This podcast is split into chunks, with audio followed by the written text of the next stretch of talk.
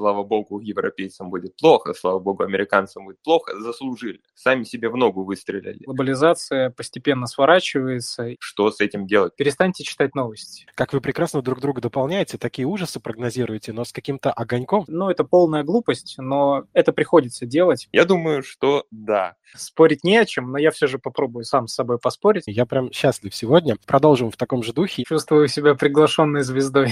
Да что-то как-то подкаст прошел, что даже не поспорить. Бриф.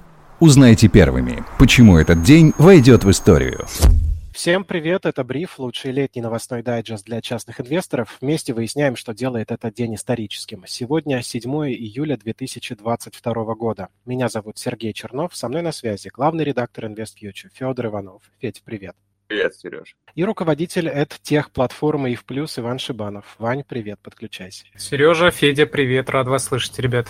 Взаимно. Небольшая ретроспектива дня, потерпите, пожалуйста. Сегодня вся повестка забита уходом Бориса Джонсона с поста премьера Великобритании. Перед этим произошла отставка почти всех министров. В общем, кризис власти в Британии, но при этом у рынка местного позитивная реакция. Индекс лондонской биржи FTSE 100 вырос на 1,2%, фунт резко укреплялся к доллару. Но, как пишет Bloomberg, Великобритания является лишь одной из стран, страдающих от внутренних потрясений. Правящая коалиция Италии находится в затруднительном положении, а президент Франции Макрон политически ослаблен. На этом фоне читатели немецкой газеты Die Welt призвали канцлера Германии Олафа Шольца уйти в отставку после слов о том, что Россия использует оружие как газ, вернее газ как оружие. Глупо было бы не отвечать на немецкие санкции, считает аудитория газеты. Вот Шольц и получил от них. Премьер-министр Новой Зеландии Джасинда Ардерн сегодня призвала реформировать ООН за неспособность остановить геополитический кризис. Кажется, весь мир устал и не знает, что делать. Даже петербургские депутаты закупают раскраски антистресс с кошками, если верить порталу госзакупок. Поэтому сегодня хотелось бы сосредоточиться на более общей картине, знаете, как в музее, отойти и посмотреть шире. Я выбрал вас двоих, потому что убежден, ваше мнение может помочь слушателям получить новые координаты для мыслей об будущем. И первый вопрос достаточно простой. Как, на ваш взгляд, вообще сохранить голову на фоне таких новостей? Федь, начни, пожалуйста. Знаешь, я тебе расскажу а, пост Вани Шибанова, который я недавно у него в Инстаграме прочитал. Тут э, нужно начинать э, с тех проблем, которые ты можешь контролировать попытаться как-то решить их, а потом уже думать о чем-то глобальном. И когда ты решишь какие-то свои личные проблемы, которые от тебя зависят, то ты почувствуешь себя гораздо спокойнее и уравновешеннее. И то, что происходит глобально, то, на что ты не можешь повлиять, будет меньше от тебя зависеть. Вот, Вань, как я бессовестно поступил. Но на самом деле, я думаю, Ване приятно, вроде и говорить не пришлось, и его мнение озвучено. Или добавишь что-нибудь, Вань? Спасибо, чувствую себя приглашенной звездой этой встрече. Э, есть только одно э, решение для того, чтобы, ты сказал, удержать голову, да, или что-то в таком духе. Перестаньте читать новости. Вот просто перестаньте их читать, перестаньте смотреть а, телевизор и читать новости, выработайте какую-то стратегию себе движения и постепенно ну, как-то как больше внимания к себе, меньше внимания к Борису Джонсону. Лучшая рекомендация в новостном телеграм-канале, который мы пытаемся развивать как говорится, не читайте газет э, за завтраком, но, к сожалению, мы не можем так поступить, мы с новостями работаем, хотя э, мысль на самом деле дельная. Я думаю, что логично посоветовать здесь всем оставаться приверженными одному, максимум двум источникам информации, чтобы формировать для себя объективную картину мира, например, быть подписанными на телеграм-канал If News, ну и получать какую-то информацию от единомышленников, которые являются так же, как и вы все, надеюсь, подписчиками на образовательной платформе If. Тогда у вас не будет перекрытия перекос в какую-то сторону, и э, не будет большого стресса из-за чересчур огромного количества новостей. Ребят, еще зная о вашей экспертизе, считаю, что вы э, вполне себе разбираетесь даже в теме Великой депрессии на уровне людей, которые жили в то время. Вот правда, уверен в этом, потому что, несмотря на то, что вы, может быть, не переживали многих кризисов э, в человеческой истории, но точно про них много знаете. Поэтому сегодня хочу у вас еще спросить о личных ощущениях от происходящего и конкретно о том, на каком горизонте вы видите просвет ответ, если он вообще возможен. Пожалуйста, Вань, начни ты. Вопрос замечательный, ответа на него, естественно, нет, но я попробую порассуждать и поделюсь личными впечатлениями, ну и, может быть, знаниями, которые я недавно почерпнул. Есть такая замечательная книга «Большие долговые кризисы» от Рэя Далио, и на самом деле он в своей книге приводит характеристики кризисов, присущих ну, многим долговым кризисам, которые были в последнее время. Там есть э, семь вопросов, э, так называемых измеримых характеристиков пузырей, которые возникали на рынке. Я их коротко назову, а вы можете сами на них ответить, происходит ли это прямо сейчас. Вопрос номер один. Высоки, высоки ли цены по сравнению с традиционными мерками? Да, высоки. И цены на акции ты имеешь в виду? Цены э, на акции и цены на товары, ну, в принципе, цены, да. Закладываются ли в цены будущий быстрый рост? Ну, в данном случае про фондовый рынок, да, закладываются. Финансируются ли покупки на фондовом рынке за счет большого объема заемных средств? Да, финансируются. Большие вливания со стороны центральных банков происходят начиная с 2020 года, ну и до этого они были высокими. А развиваются ли форвардные контракты, фьючерсы и срочные рынки? Да, развиваются. Появились ли на рынке новые участники и стало ли их больше? Да, на рынке много новых участников, особенно на российском рынке. Присутствует, присутствует ли на рынке общий бычий настрой? Ну, до последних там трех месяцев присутствовал более чем. И существует ли риск того, что в результате ужесточения денежно-кредитной политики лопнет пузырь? Да, существует. Ну, то есть есть семь характеристик э, больших кризисов, больших пузырей, которые лопаются, и всем семи э, вопросам соответствует текущая ситуация. А, плюс к всему, плюс к этому мы намешиваем а, еще нарушение цепочек поставок, да, как одна из причин долгового кризиса, который, с которым мы все постепенно сталкиваемся, закрытие границ, перераспределение капитала, высокую инфляцию с низкими ставками. И самое страшное, на мой взгляд, отличие этого кризиса, например, от там, некоторых предыдущих, например, кризиса 2008 года, это отсутствие единства среди экономик, среди политиков, да, мы видим, наоборот, э, разобщение, да, разные точки зрения, позиции, постоянное обвинение друг друга, как один нехороший человек поднимает инфляцию в другой стране.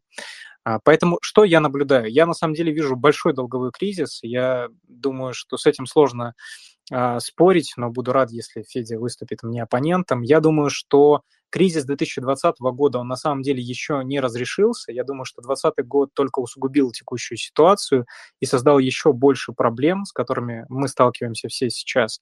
И также я напоминаю о том, что фондовый рынок двигается обычно впереди экономики. И если мы ну, в экономике начали нарастать инфляционные ожидания, а S&P упал уже где-то процентов, наверное, на 30-40 к вот этой динамике роста с марта 2020 года. Он уже довольно сильно обрушился.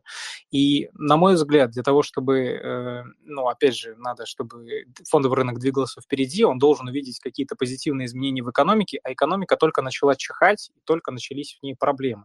Тут еще до позитивных сдвигов, как до Луны, на мой взгляд, поэтому можем увидеть еще не одно дно. Э, с точки зрения сроков ну, их обычно давать бесполезно. Я бы скорее обратил внимание на факторы, которые будут предшествовать позитиву. На мой взгляд, это устой... Я об этом, кстати, говорил на месяца два назад, ничего не изменилось. Устойчивый новостной позитивный и фон, в том числе политический фон, изменение политического ландшафта, геополитики в позитивную сторону. За последние три месяца все, два-три месяца все только ухудшалось. А, восстановление цепочек поставок и э, рост процентных ставок. Рост процентных ставок, безусловно, повлечет за собой еще большее падение рынка, но это может стать предвестником восстановления экономики или хоть какого-то замедления инфляции. Ты вот сегодня говорил про Шольца, про Италию, про Францию. Эм, ну, на самом деле, то, что я вижу, я вижу в основном инфляционные проблемы во всех странах еврозоны и не только еврозоны, и они же влекут за собой забастовки, беспорядки и кучу проблем. И это будет продолжаться довольно долго и может привести к смене ни одного режима в Европе, политического режима. Может, ну, для них рост, ну, для них инфляция 6,5-8% – это катастрофа, а при этом производственная инфляция там больше 30%, то есть то, что сейчас происходит, это вообще не потолок. А, так что мои прогнозы на краткосрочные прогнозы, они точно негативные. Я думаю, что мы можем увидеть обновление минимумов по S&P и по европейским площадкам Э, в ближайшее время мы можем увидеть ухудшение ситуации в экономике, раскручивание инфляционной спирали еще больше. И, наверное, только где-то в среднесрочной перспективе там, 2-5 лет а, какое-то нормальное восстановление. Ну, опять же, фондовый рынок будет двигаться впереди, поэтому стоит остановить инфляцию, а, стоит остановить геополитическую проблему, и, наверное, фондовый рынок подтянется вверх. Спасибо, да, понятно, что падающий фондовый рынок – это, знаете, Игорь Николаев 2.0, ведь у него на кризис 7 причин. Федь, а ты как думаешь, когда станет хорошо? Ну, вообще, я очень хочу поспорить с Ваней, но не могу, потому что я с ним согласен. Э, я думаю, что хорошо в ближайшее время не станет, и в той же самой Европе, ну, многие могут подумать, вот сейчас Ваня рассказал о том, как европейцам будет плохо, и о том, как американцам, наверное, вытекающее, э, ну, точнее, не вытекающее, а связанное тоже будет плохо.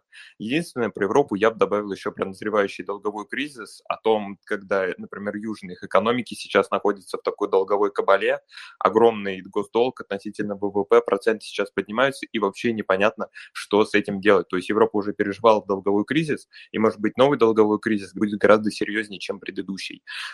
Я бы хотел э, просто отметить, что несмотря на все тенденции к децентрализации, деглобализации и бла-бла-бла, э, кризис будет мировым. И объясню почему. Сейчас в России популярно, да, там э, вот, слава богу, европейцам будет плохо, слава богу, американцам будет плохо, заслужили, сами себе в ногу выстрелили. Но все не так просто, потому что если крупнейшие мировые потребители, вроде Европы и Америки, перестанут потреблять, в том числе энергоресурсы, то цены на энергоресурсы обвалятся. Первый, кто от этого пострадает, будет, э, естественно, Россия и другие нефтедобывающие, газодобывающие страны. Китай сейчас борется с последствиями своих ковидных ограничений, вот этой своей политики э, нулевой терпимости к ковиду. Соответственно, если э, там, ну, там сейчас происходит такое небольшое восстановление, Хотя снижение спроса в странах Европы и Америки, оно приведет к тому, что Китай тоже начнет меньше производить и тоже перестанет расти, потому что у него самый большой торговый оборот не с, с якобы там э, маркетингово-стратегическим союзником, а самый большой торговый оборот у него со своим якобы врагом, Соединенными Штатами Америки. И э, вот эта вся взаимосвязь, в общем, пострадают все, если придет действительно такой кризис. Поэтому позитивных новостей, конечно, здесь никаких нет. Э, что еще хочется добавить э, по поводу сроков, которые сейчас будут происходить? Я думаю, что 2022 год пока выглядит очень мягким. То есть э, в моем понимании, когда началось, началось геополитическое обострение, 2022 год должен был быть гораздо тяжелее. Да все это ожидали, чего там душой кривить. Но такого не случилось. И я думаю, что, скорее всего, главные проблемы, главные последствия только начнутся в 2023 году. Сколько они продлятся, неизвестно. Ваня уже упоминал о том, что сейчас э, одна из основных проблем – это геополитика. Но э, тут важный момент, что если мир войдет в стадию рецессии, и даже если политики помирятся, э, пожмут друг другу руки и поцелуют друг друга в щечки, то ничем хорошим это не закончится для экономики, потому что, ну, точнее, нет, это, естественно, будет хорошо для экономики, но экономика не такая вещь, которую можно по щелчку пальца восстановить, особенно в условиях э, высокой инфляции, потому что инфляция уже высокая, при том, что потребление у граждан не меняется. Э, ну, э, это же ужасно, да, то есть экономика не растет, потребление не растет, растут только цены. И в таких условиях уже залить экономику деньгами, как это делал ФРС, нельзя. Как вы прекрасно друг друга дополняете, такие ужасы прогнозируете, но с каким-то огоньком, с подколами. Я прям счастлив сегодня. Продолжим в таком же духе. Я подготовил небольшой блиц для вас. Через новости дня буду заходить к вам с вопросами, а вы на них отвечать максимально коротко, но насколько это возможно. Поехали.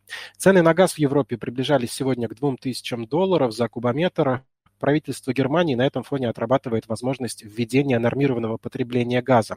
Вот этот текущий нефтегазовый кризис, который уже продолжается не первый месяц, на ваш взгляд, это новая эра в энергетике или только временное потрясение, а эпоха зеленых технологий еще при этом не наступила? Кто что думает? Федя, начни, пожалуйста. Эпоха зеленых технологий не наступила. Конечно, сейчас очень много маркетинга со всем этим было связано. Возможно, это был действительно такой раздутый, раздутая немного история была, но а, в общем-то, стремление перейти на возобновляемые источники энергии, оно очень понятно, и этот кризис скорее доказывает то, что нужно было сделать это раньше, а не делать это сейчас. Спасибо. Вань, что скажешь? Тут я такой, знаешь, выступлю искусственным оппонентом. Спорить не о чем, но я все же попробую сам с собой поспорить. Ну, и немножко с Федей. Я думаю, что переход к зеленой энергетике состоится. Я думаю, что время зеленой энергетики постепенно наступает, и э, причина для того очень простая на самом деле. Высокие цены на по-другому. А кто является спонсором а, зеленой энергетики на самом деле? Является главным спонсором является бизнес. Бизнес, который видит вот эту ESG-повестку и пытается перестроить себя и свои мощности на Э, производства другой энергии. Так вот, э, компании, которые производят энергоносители в Европе, не в России, в Европе, ну, как бы в России чуть-чуть мы про это подумываем, но еще пока ничего не делаем. А в Европе многие компании, которые зарабатывали на энергоносителях на углеводороде, они уже давным-давно начали вкладываться в электроэнергетику. А текущие цены на углеводороды позволяют только расширить свои инвестиции в электроэнергетику. Я вот посмотрел статистику 2022 года и могу вам кратко ее рассказать. Затраты в солнечной энергетике в 2022 году вырастут на 64% и составят почти 200 миллиардов долларов. Э, офшор, аншорные и офшорные проекты в ветроэнергетике рост на 24%. А рост затрат на водородные проекты плюс 37% процентов. Геотермальная энергетика, рост затрат плюс 38 процентов.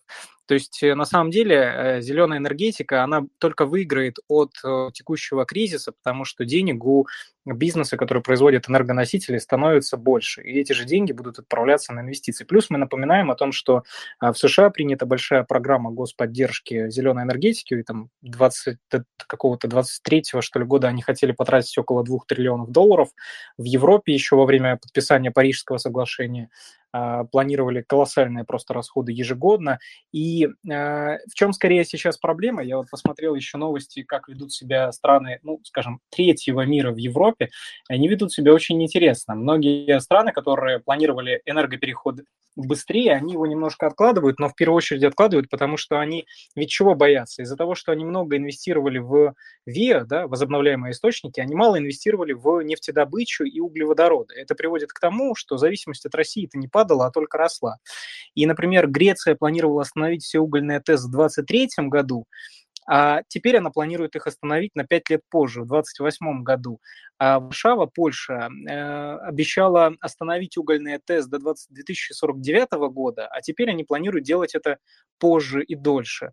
То есть э, что происходит? Нам, как помните, я спорю сам с собой. То есть, по-моему, зеленая энергетика наступает, и она будет продолжать наступать, финансирование будет только увеличиваться, но при этом э, ожидаемые сроки перехода будут растягиваться. То есть я не думаю, что процесс перехода остановится, я думаю, что сроки растянутся. Спасибо, ребят. Еще пара новостей дня. В Финляндии поддержали законопроект, который позволит установить ограждение на границе с Россией протяженностью 1300 километров, а Сбербанк сегодня заявил, что нашел решение проблемы с дефицитом чипов и начал перенос чипов с неактивированных карт в новые. То есть, с одной стороны, некоторое э, отделение друг от друга, а с другой стороны, уже попытка как-то э, жить там сами с собой, когда вот чего-то извне не поступает. Вопрос простой. Глобализация, на ваш взгляд, окончена? По полминуты, пожалуйста. Ваня, начни ты. Я думаю, что да, глобализация постепенно сворачивается, и в ближайшие годы мы будем увидеть рост только, что называется, специализации и развития внутри стран. Это неплохо, точнее, с точки зрения роста мировой экономики, это, безусловно, плохо, это снижает темп роста мировой экономики, но тут еще много причин, которые будут ее снижать. А насколько это оправдано? Ну, это полная глупость, но это приходится делать, потому что завод «Москвич» теперь сотрудничает с КАМАЗом, мы скоро все будем гонять на «Москвичах». Нет другого варианта, к сожалению. Лишь бы не получился какой-нибудь как ВИЧ. Федя, звонит ли колокол по глобализации? Да что-то как-то вообще так подкаст прошел, что даже не поспорить. Я думаю, что да. Естественно, мы не вернемся к уровню, когда мы все были пещерными людьми и вообще не знали существования других стран.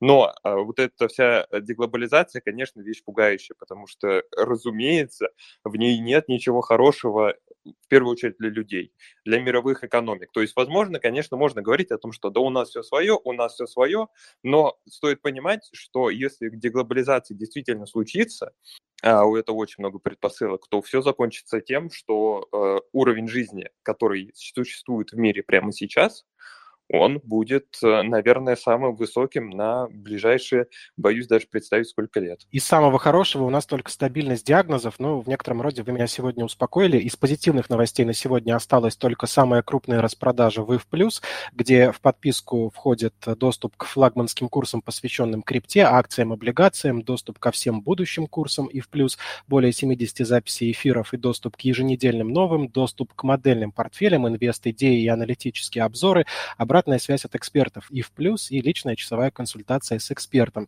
При оплате до 10 июля за все это нужно платить только 11 940 рублей. Ссылку оставлю в описании. Таким было 7 июля 2022 года. Слушайте бриф, читайте IF News, лучшая телеграм-медиа для частных инвесторов. Со мной сегодня были главный редактор Invest Future и носитель медали за здравомыслие Федор Иванов. Федь, спасибо тебе. Да, спасибо всем. И руководитель EdTech-платформы IF Plus, операционный директор Invest Future, а еще и человек замечательный Иван Шибанов. Ваня, был рад тебя слышать. Э, Сережа, Федя, абсолютно взаимно. Очень приятно приходить к вам, особенно как в те редкие минуты, когда вы все же приглашаете. Всем спасибо, всех любим, слушайте бриф. Меня зовут Сергей Чернов. Отличного настроения и до завтра.